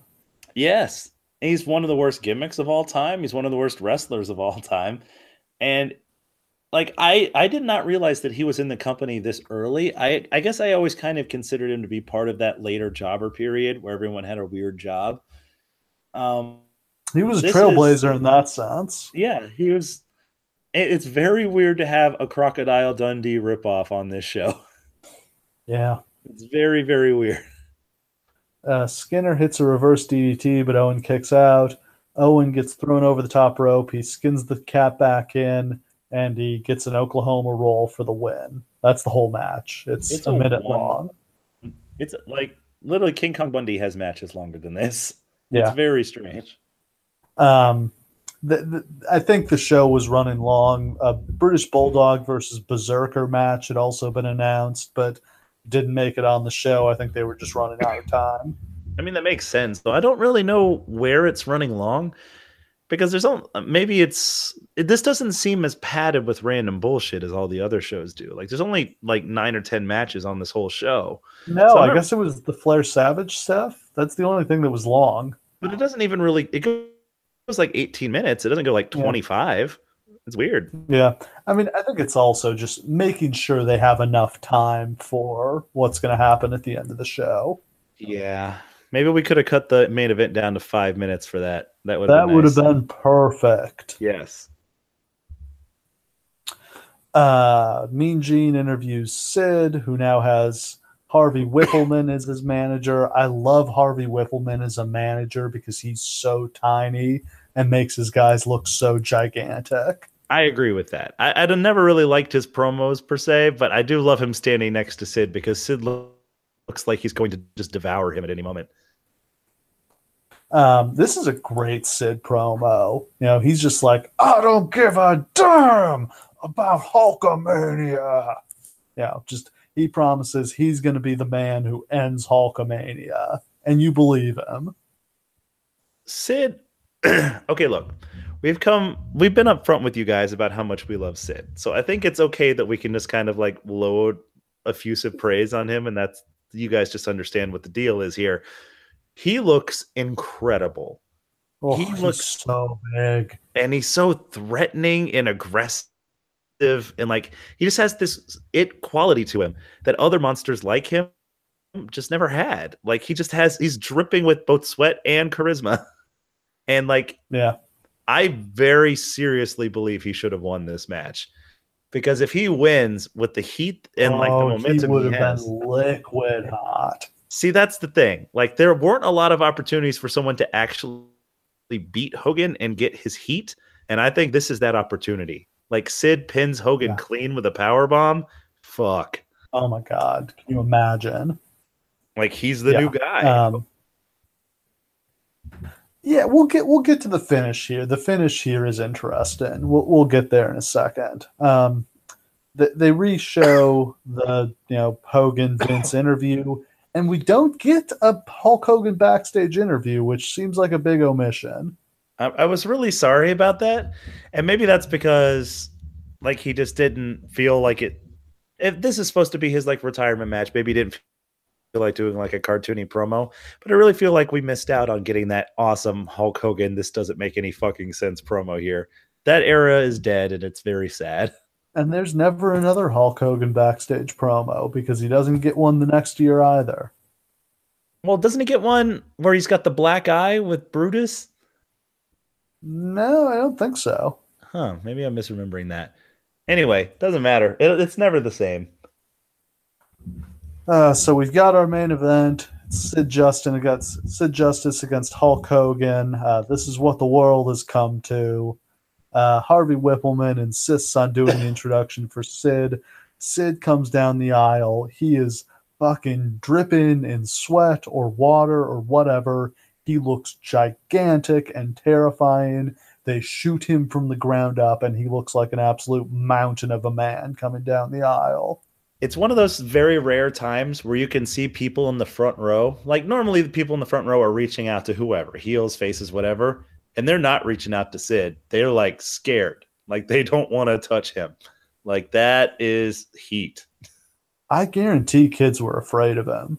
I would have been. I'm afraid of him now. Every time he looks in the camera, I'm like, Buck, uh, don't look at me, Sid. Genuinely scary guy. he has a quality where he might actually murder you. And Yeah. like that's only further reinforced by what we actually know about his real life. Ooh, I love the way they shoot this Hogan entrance where he comes through the curtain, the camera's like all the way down the ramp, and the cameraman like sprints up the ramp to get right in his face. The sweep up, yes. The classic Hogan sweep the floor up to his face move, except he does it all the way down the aisle. This is actually, I think, maybe the last one of these too a WrestleMania, which I'm always going to miss that because I think I mentioned all the way back in one of the first shows that we did. That's one of the great arts of camera work in wrestling, is what they used to do with Hogan. Just like panning through all the outstretched hands of people reaching for Hogan and then panning up so he looks like the biggest person in the world to get his big huge smile. Like that's that's one of the great camera work moves anyone's ever done. And, and this is where we get the birth of the wow, I can't believe this ovation Hulk Hogan face that he would master in the years to come. like oh my goodness are they cheering for little old me The, oh my God, can you believe this, guys? Yeah, this this is the look he would wear permanently from 2002 on. though i think in that case it was at least somewhat genuine like are you Oh, guys 'cause some of those seriously popping this hard. Yeah, yeah. I think we've referenced it before, but the the one in Montreal where it went all the way through the commercial break was crazy. and like after like five minutes of it still going hulk's like completely abandoned the idea of cutting his promo and Yeah. he's just like what the fuck guys It's what are we doing Gonna happen. Yeah. Um. you know, he gets a he gets a good ovation here, but it's not. it's not that It, it's not. Yeah, I mean, he's cooled off a lot. he's I mean, arguably not even the top baby face on this show and I think Savage was hotter. and that's crazy I mean, even Pi- I think Piper was comparable too. Yeah. It's just it's like it's like Roman Reigns. Like it gets to a point where it's so stale that you just can't bring yourself to care anymore. Um, as soon as Hogan gets in the ring, Sid jumps him, but Hogan fires up and he knocks Sid out to the floor. Uh, they then redo the same spot again, and Sid again gets knocked out to the floor. uh, Sid makes a comeback and slams Hogan. Tons of boos.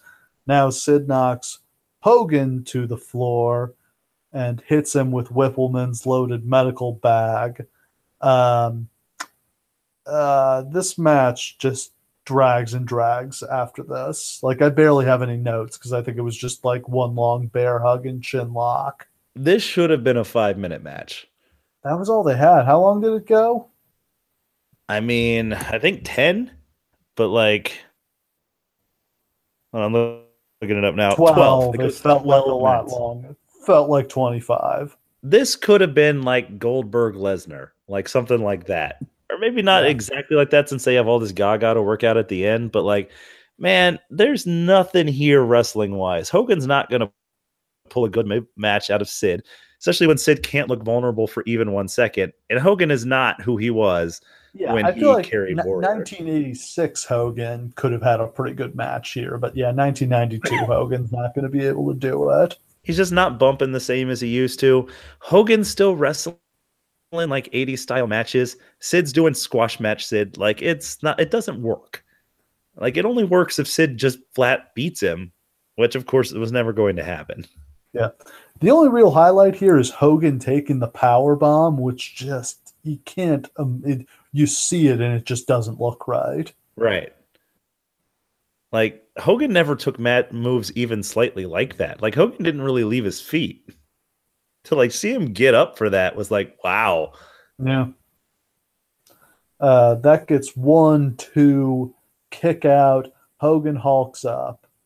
Uh, body slam, leg drop. One, two, Sid kicks out. Now, this is an infamous moment.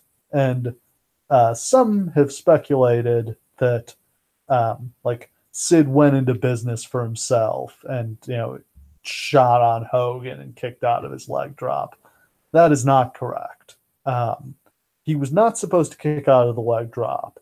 Papa Shango was supposed to break up the pin, but they screwed up the timing of the interference, and it took him forever to get down to the ring. Now, and here's the thing too. I seriously doubt that Sid made the decision to kick out. I'm sure somebody told him to.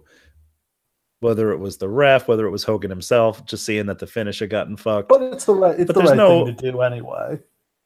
right, he's got to kick out. You got to protect him. That's the whole idea. Yeah, it is interesting you're building that to they, Sid- weren't- yeah, they weren't going to have Hogan pin him here. Yeah, I mean, they're trying to get to two main events off of this match. Like they're moving these two away from each other, and they want to go around the house show loop until SummerSlam with Sid Warrior and Hogan Papa Shango. Like that's the plan, right? Is that the? pl- I think Hogan. I think they knew Hogan was going away. Um, coming out of this, they did for the well Sid. They were going to finally suspend Sid for not taking his drug tests, but they decided let's have him do the European tour because they didn't want to have to have him no, not be on all those cards. So they did him against Undertaker on the European tour, and then they had the infamous Warrior Papa Shango feud. And then they were going to suspend Sid after the European tour, but he just quit instead. It was softball season. yeah, there you go. I mean, I get that's what it seemed like the plan was after this, but I guess you're probably right. Like that's not where it wound up going. I think eventually, like eventually, they were probably going to do Warrior against Sid. And then that's probably where they were going for SummerSlam. Like Yeah. Warrior versus Sid, Shango versus Hogan if he was back by then. Like that that just makes sense. But it's all fucked up here. Yeah. Um, God, the shot of Shango jogging down the ramp. He's so slow. And this is our the debut of Charles Wright, who will be at many, many more of these WrestleManias. In very Never in any prominent role. God. What do you think of this Papa Shango character? I actually think it's really cool. I'm I- I- surprised this didn't get over. I liked it a lot when I was a kid. Like it didn't like I, I just like the idea of like a big mystery heel like that. Like there's there's always room for that. It seemed inevitable that he would feud with the Undertaker because that's their characters just kind of go together like peanut butter and jelly. And I, I regretted thinking that when I eventually saw that actual feud. Yeah. Um, uh, we would instead get the Undertaker against the Extreme Fighting Machine, machine comma, Comma, SummerSlam '95. Gross. Um, yeah. As always, Undertaker made sure his. I guess him and Charles Wright probably weren't actually friends yet. yeah, but eventually they would be the the bone. Because they both liked strip clubs. Though that is one of my favorite things about wrestling, basically ever, was Undertaker being on the road and being like, "I don't have any friends." Charles, come back! Stop bodyguarding at that strip club and come work. then find him a character. Okay. Okay. We'll make him the Extreme Fighting Machine, which I thought was a great gimmick too. Charles Wright's had a lot of great gimmicks. Yeah, and only the Godfather got over. Yeah. It's a mystery that the good father didn't get over.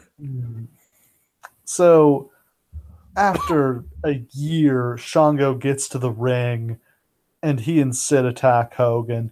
They had already called for the bell. Um, after Sid kicked out, Wippleman jumped up on the apron and Hogan dragged him in. The referee just threw the match out, which again was also the right call. Let's just wrap this clusterfuck up. Agreed.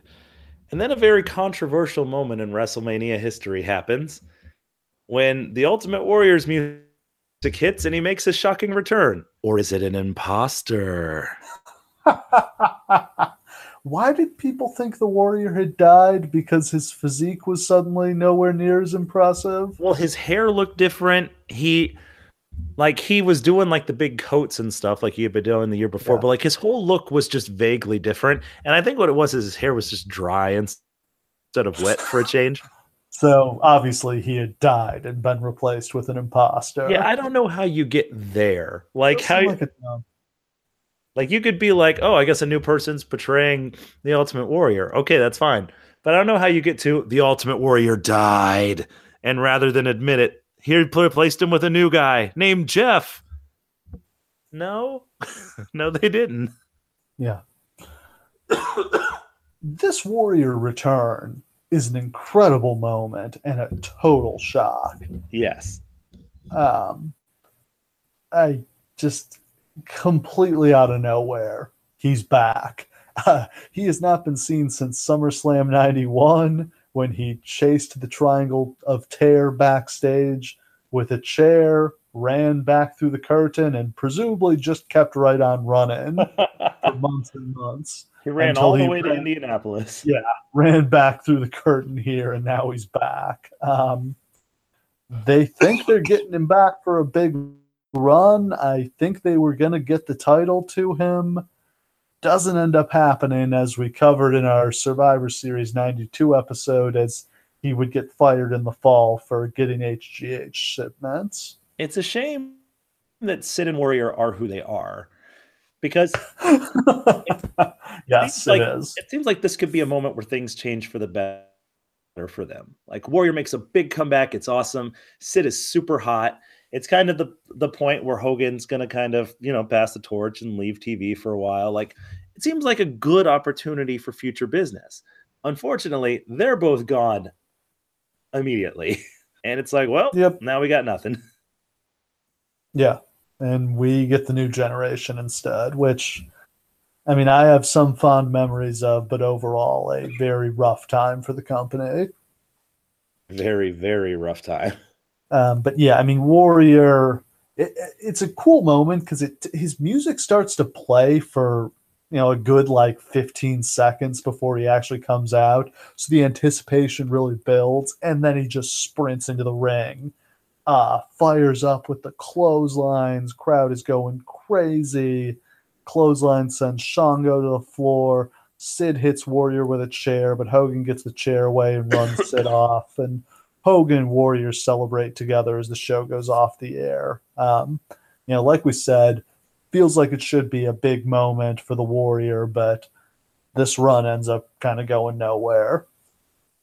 I must piss Hogan off to this day that like the guy who he gave the real rub to wound up being the warrior. Yeah, Cause like their careers were going to be inexorably linked. Like Hogan would have been able to live off of the warrior for years after that, just being like friends on TV and stuff like that, where he could have been off TV and just be there to support the warrior. Like that was his retirement plan, was the guy he put over he could always associate with. And instead, that guy fucking fails. like that must piss him off. yeah. So, I mean, I think this is a really good show. I like it. I really do. Like, I, I can't remember if I said it on the podcast or if I said to you beforehand, but it really feels like somebody sobered up and booked this show after being completely off their ass for the first seven. Yeah. Like everything, despite the fact all the changes that went into this show, everything makes sense. There's only nine or 10 matches instead of 50. The wrestling is much, much better. Yeah. It just makes sense more. Yeah, young guys are getting put over. Like, it's, Um, it's exactly the way you're supposed to do it. I think the problem is like what did they, what did they leave themselves with coming out of it? And some of this is not really their fault. Like, you know, can't do anything about Jake quitting. Can't do anything about Sid being an unreliable asshole. Can't do anything about Hogan. You know, kind of reading the tea leaves that business is going downhill and wanting to disassociate himself from it. So, I mean, coming out of this, they've got Flair chasing Savage for the title, which is not a cult program, and the absolutely historically terrible feud between Warrior and Papa Shango. Yes. The one where he vomits black stuff. Yes, the infamous vomiting segment. That's what happens when you let Warrior write TV for you. And then, okay, so the following WrestleMania after this is historically garbage, maybe the worst one ever. That was why we covered it first, because I'm the only one on the planet Earth who actually likes it. But if they don't find Yokozuna in the next year, how fucked are they? Yeah, you try to imagine WrestleMania 9 without Yokozuna, and it's rough. Well, the thing is, what they should have done is just keep Randy Savage on top instead of deciding he's too. Like, I think what happened is that his program with Flair didn't draw because it was cold to have Flair chasing him. and that led Vince to decide he's too old, he can't draw anymore. We have to retire him. Is this so? That should that have been Savage versus Bret? Yeah, definitely, right? Yeah, I mean, I or, think so. Or Bret against Hogan, but Hogan wasn't going to put Bret over. Shit, Hogan won't even let himself not pin a guy Bret can't pin. How much do you think it bothers Hogan that he never got his win back from Yokozuna? I feel like somewhere deep in the recesses of his Tampa Bay home, Hulk Hogan has a notebook that lists every loss he's ever taken in his career, and he scratched out all the ones that he got back. And I think it might be very possible that Yokozuna is the only one that isn't scratched out, and it drives him insane. Yeah. Th- These are the names he repeats to himself before he goes to sleep at night. He goes to the cemetery and leg drops Yokozuna's grave.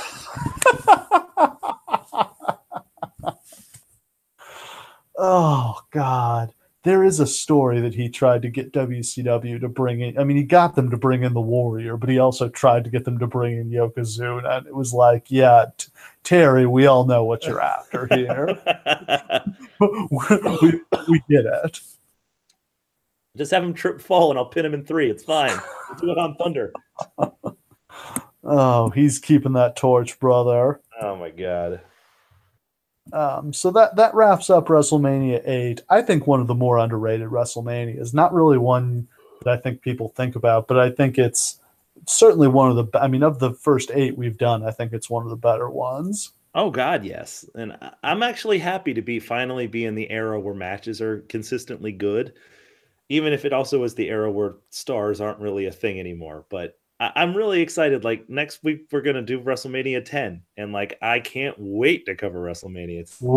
Yeah. Yeah, WrestleMania 10 is like a whole nother world. So, like we mentioned, we already did WrestleMania 9. That was a long time ago. We'll um oh we'll we'll, we'll repost that in the feed so people can um re-listen to the pilot episode of our podcast and keep the chronology proper. But yeah, our next new episode will be WrestleMania 10 with all sorts of great things. Two absolute classic all-time matches. Man, we got Bret Owen, we got the ladder match, we got oh Yeah, God, we, we've got the derailment of the Lex Express. that's exciting. How hilariously that goes. We can talk Yeah. all about it. Yeah. All kinds of great stuff to cover next week with WrestleMania 10. Uh, oh God, yeah, it's gonna be great.